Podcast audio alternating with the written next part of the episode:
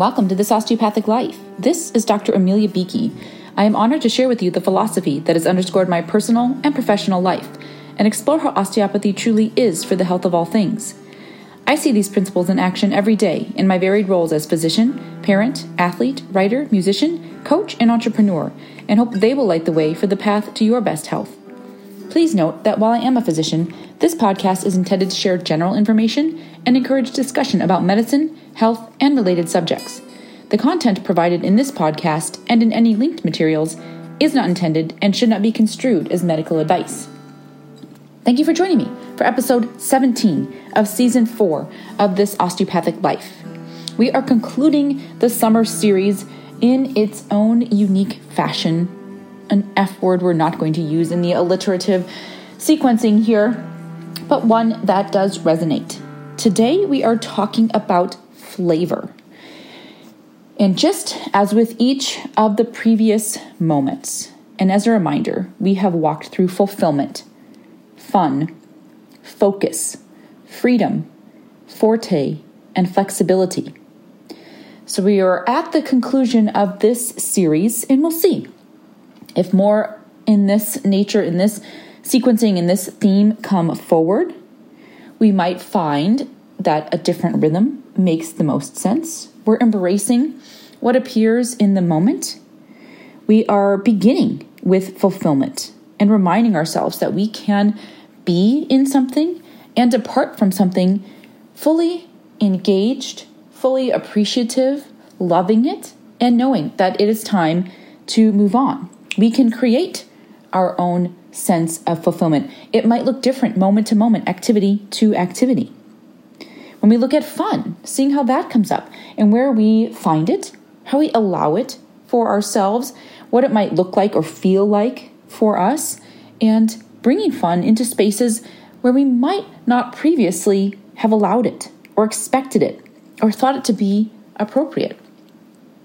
Then we looked at focus and we looked at it from the perspective of really honing in on something or broadening that view to allow more to enter. That sometimes when we choose to look at something more closely, it means there's less of a specific focal view on other aspects in the picture of our lives, and that both can have their place. We looked at freedom and the opportunity we have to create that internally and how we can extend that into the world around us and what it feels like to be free. We touched on Forte, and we saw the capacity of owning our strengths and speaking of them very clearly, unapologetically, beginning with the Forte rather than that which is not, and also examining the power of voice.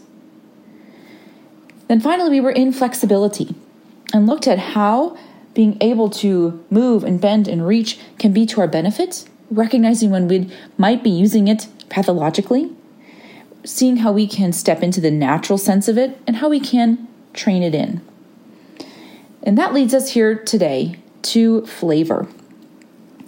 And as I mentioned before, that brief tangential summary, when we've begun each of these, we take a moment and we say, What does this mean to me? What is my experience of this from the past, in the current moment? How would I like to engage with this going forward? So, flavor, what comes up? For me, I automatically begin to think of food and spices and the different variety, and also those we use most commonly. For me, and I would wager for many, there are probably an array, a handful of flavors that are most commonly found in the dishes that you create.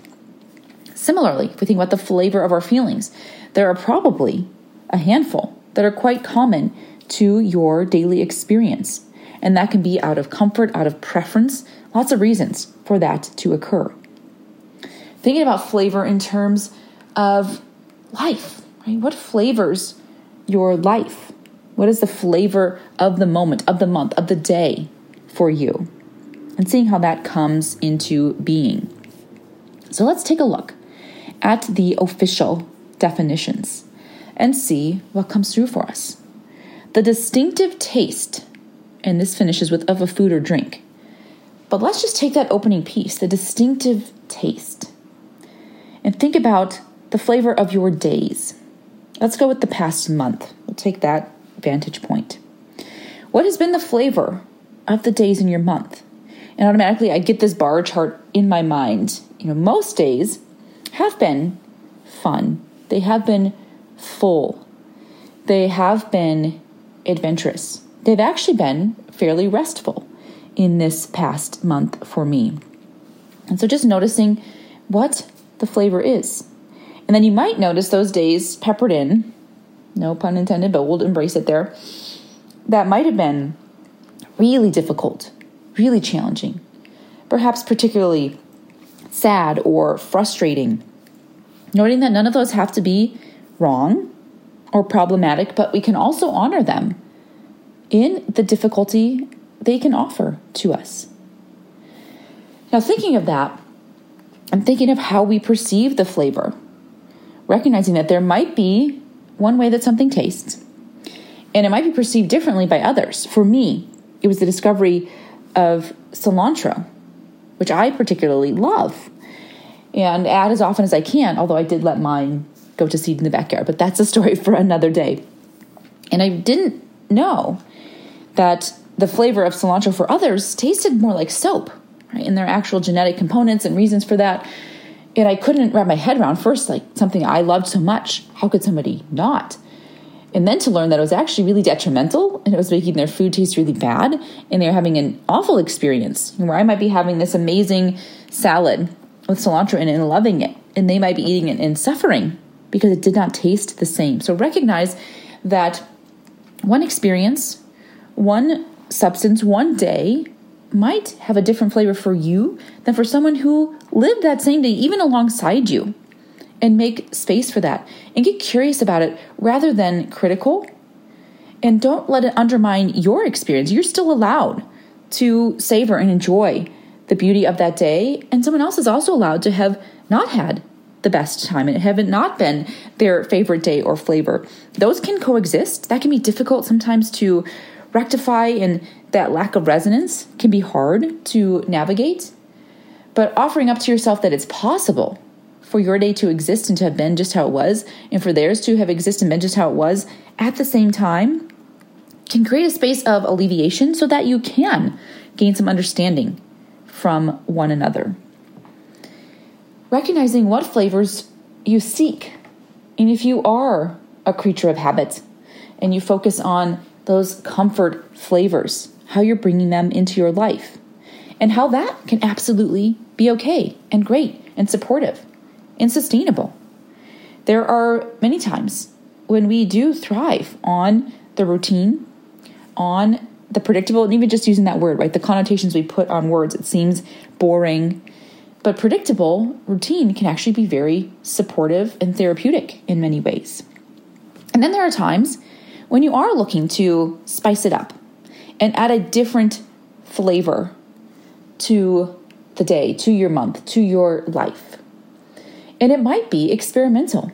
It might be something that you have not incorporated before and being willing to test it out to see how it feels, how it tastes, how the experience might be for you, and to be honest about your assessment of it and say, you know, I thought that sounded great, and in actuality, it really wasn't. And that's okay. It gives you information, it informs you how you might prepare the next time.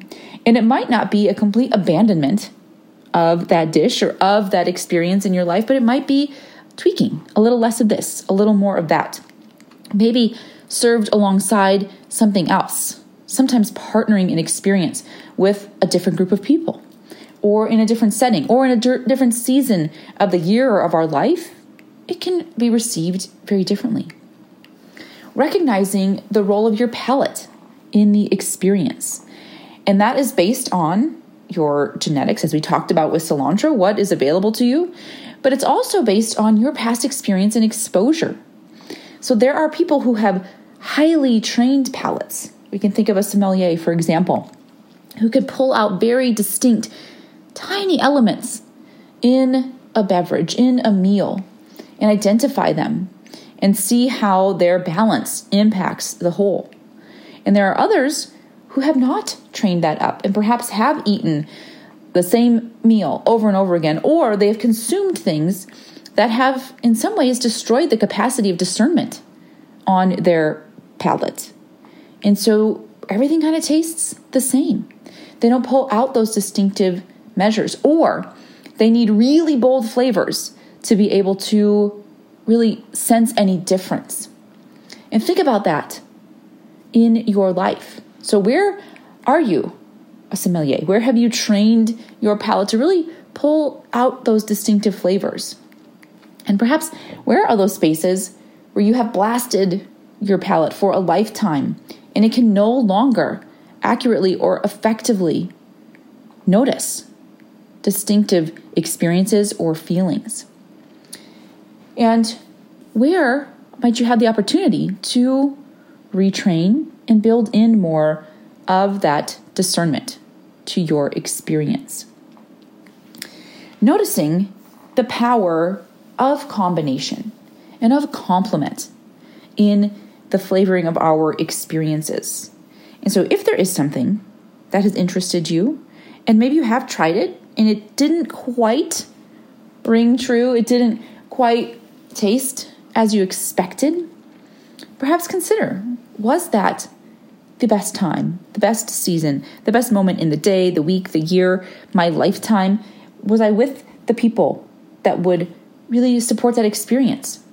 Were there certain elements of this dish, of this moment, that could be added, subtracted, tweaked, partnered in a different way? Is there a complementary beverage or something to go alongside this main experience that would make it different for me? And sometimes the answer might be no. All those things are in line and it still didn't work for me. And that is okay. Give yourself permission to have tried it and move on. And also consider those times when you might deconstruct most of it, but keep some of those foundational elements and rebuild it accordingly. Recognize that sometimes it takes practice. We might go to a restaurant or attend a dinner or witness a chef create something and it looks amazing and it tastes amazing and it seems like they were able to just throw that all together.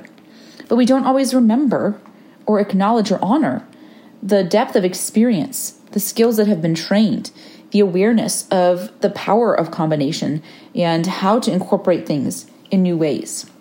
And so it might just take time if we are working on being the chef of our lives and creating that menu and executing the dishes and plating them appropriately and presenting them in an order with the right pairing to the right people in a beautiful setting can take time and practice and allowing that for ourselves as we build that menu of our lives. Flavor is an indication of the essential character of something and just thinking about the flavor of a conversation, of an interaction. And you might scan back on those with a particular person or in a particular setting, maybe in an element, in an aspect of a component of a career in your life. Perhaps it's with a certain group of people or thinking back to a time you were in school. And what was the flavor of that? Was it a time that was fun and challenging and exciting? Was it a time that was debilitating and challenging in not the ways that encouraged you to grow?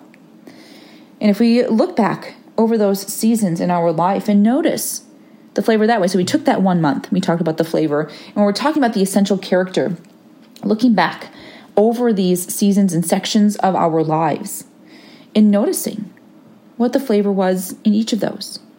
And there too, we can examine, and we don't have to do a post mortem on everything and really dive in and tear it apart and look at all the details, but it can be helpful to pan out and take a longer view of what was happening, especially if we're in a space of rebuilding and regrowth and simply setting intention and moving forward purposefully in our lives to notice the flavor of those seasons and to recognize which were really beautiful and that we would absolutely add to the menu going forward, and which made a lot of sense in that time.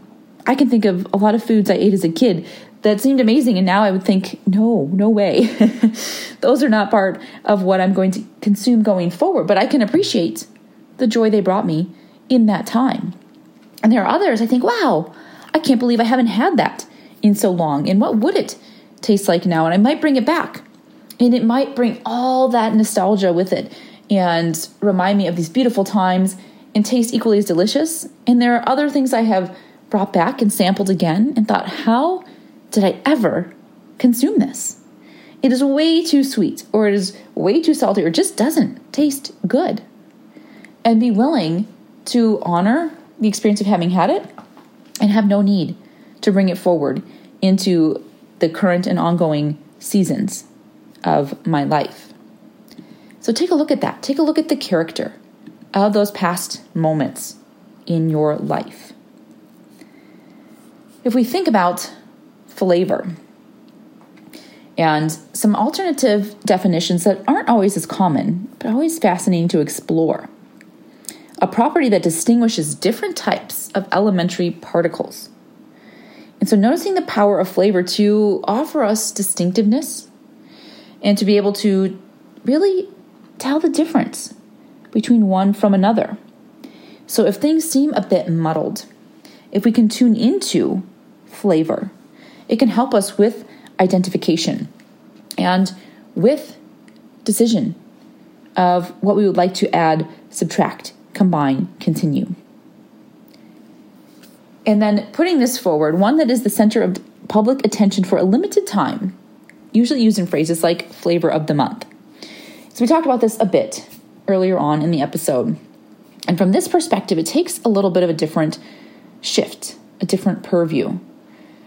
And so, how are we highlighting certain aspects in our lives?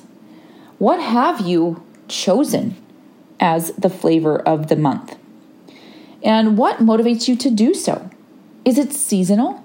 Oftentimes, flavor of the month, I go to ice cream for a variety of reasons, is relevant to whatever the current crop is, right? So it might be strawberry in the summertime, and they might shift to apple in the autumn and in the winter. They might actually bring through citrus flavors, which are more appropriate and seasonal in southern states in the United States, or it might shift to some of those kind of Christmas themed options, right? We might get peppermint as a choice in the wintertime in the northern hemisphere. And in the spring, maybe we shift to floral flavors. We might get honey or lavender coming through in that time. So if you're on purpose, right, intentionally or subconsciously identifying flavors of the month, of the day, of the week, whatever interval in your life, what is the driving force of designating those flavors? Is it seasonal? Is the flavor of the month relevant to that time in your life, the roles that you have, the tasks that are expected of you, the resources that are available? And are you also able to let go and move on. Sometimes it can be challenging if you are really enjoying the flavor of the month and then it is no longer available because it is a new month. What is the impact of that on you? And how do you cope with it? How do you support yourself in having enjoyed it in the season when it was available and present? And also allowing it to be done. For me, I tend toward that sense of, oh, that was amazing, let's have more. And we could apply that to exercise, right? I love that. Let's do more of it. We could apply that to ice cream, absolutely. Most recently, it was french fries at a local event here. And I had them and enjoyed them. And it seemed like the best way to enjoy them was to have more. And we could talk about the flavor and the texture and the setting and all those pieces. But actually, the more was absolutely not better. I didn't feel good. It was too much. And so remembering that flavor of the month and in the moment is actually most special, more special because it is in a limited time, right? That brevity of it, that cycling through, that knowing is only available in that moment. Another example from recently, we had the National Cherry Festival. And so that was the opportunity, right, to really enjoy cherries in that moment. And the experience is actually heightened because it is this limited time only offer. And we could talk about the psychology behind that. But even for our own approach and investment in our experience, to be able to say, I'm going to choose to enjoy this now and enjoy it even more because it is happening right now, and not look to stretch it beyond and force it into a space where perhaps it doesn't belong or it doesn't match the seasonality, and allow it to be now and for that to be absolutely enough and just right. So I encourage you as you consider flavor and experience flavor to allow yourself to look at the then, how it was and what you enjoyed most of all and why and how it colored that experience, the when and how you might set forth purposefully what you would like to choose to include on your menu, and the now, where we always are, and see what resonates, what is absolutely delicious, what is a space of curiosity that you're willing to explore, and to support yourself throughout the entirety of the experience. And may we continue to flavor our lives with a view of the health of all things. This is Dr. Amelia Beakey with This Osteopathic Life. Thank you for listening.